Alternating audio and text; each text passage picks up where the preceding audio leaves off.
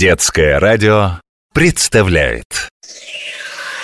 Соседи по планете. Мы живем в большом и красивом мире. Имя миру нашему Земля. Здесь у каждого есть своя квартира. Норка, гнездышко или конура. Твердо ты слова запомни эти. Друг для друга мы всегда соседи И чтоб мирно нам существовать Нужно больше друг о друге знать Нужно больше друг о друге знать Ох, как жарко! Здесь, в африканской саванне, обитают самые крупные после слонов сухопутные животные – носороги. В Африке водятся два их вида – белые и черные. Про черных говорят, что они задиры, а белые более миролюбивы, так что попробую познакомиться с одним из них. Вообще-то мы не белые и не черные.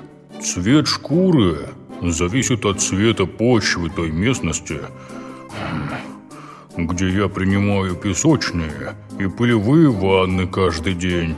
А почва бывает светлая, песчаная и черная. Вот и получается, что назвали нас неправильно. Название «белый» произошло от ошибки в переводе слова «уейде». На бурском языке это означает «крупный». Европейцы перепутали его с английским словом «white», что значит «белый». Да, вот так я стал зваться Белым. На носу у вас может вырасти сразу два, а то и три рога. Тело покрыто толстой кожей, почти лишенной волос. Кожа нависает складками, издали похожими на отдельные толстые пластины. Они напоминают доспехи у рыцаря. И рог, словно готовый к бою меч. Настоящий воин.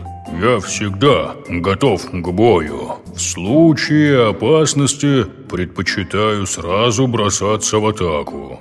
Если надо, развиваю скорость до 55 километров в час и умею разворачиваться на полном ходу. При ваших размерах такая резвость удивительна.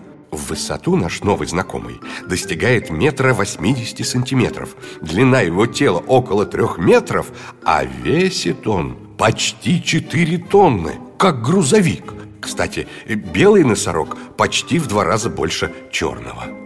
Мы вообще разные. Черные носороги – одиночки. А мы живем группами. Мы едим траву, а они питаются тонкими веточками и листьями кустарников. У нас даже губы по-разному устроены. У белых они ровные и жесткие, чтобы срезать травинки возле земли. А у черных на верхней губе есть небольшой хоботок, чтобы захватывать тонкие ветки.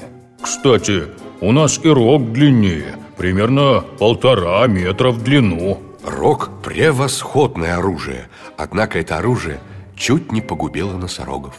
Еще в древности люди считали, что рог обладает исключительными целебными свойствами. По легенде, растертый в порошок рог способен вернуть человеку молодость. И носорогов безжалостно уничтожали, ведь цены на лекарства из рога всегда были очень высоки.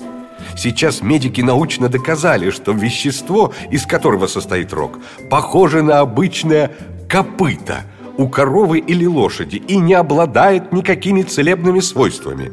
Но легенды живучи, и носорогов продолжают истреблять. Эх, да, а ведь когда-то мы жили не только в Африке. В Европе и Сибири среди рисунков пещерных людей есть изображения носорогов. А сейчас эти звери остались только в заповедниках и национальных парках Африки, Индии и Восточной Азии.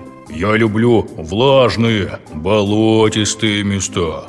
Водоем мне жизненно необходим, чтобы в жару принимать ванны в речке, в озере или просто в луже. Иначе получишь тепловой удар. Хотя носороги довольно нелюдимы, у них есть преданные друзья и соседи – маленькие птицы. Скворцы майны, волоклюи и щурки совсем его не боятся. Запросто гуляют по носорожьей спине Склевывая с толстой шкуры клещей и вредных насекомых.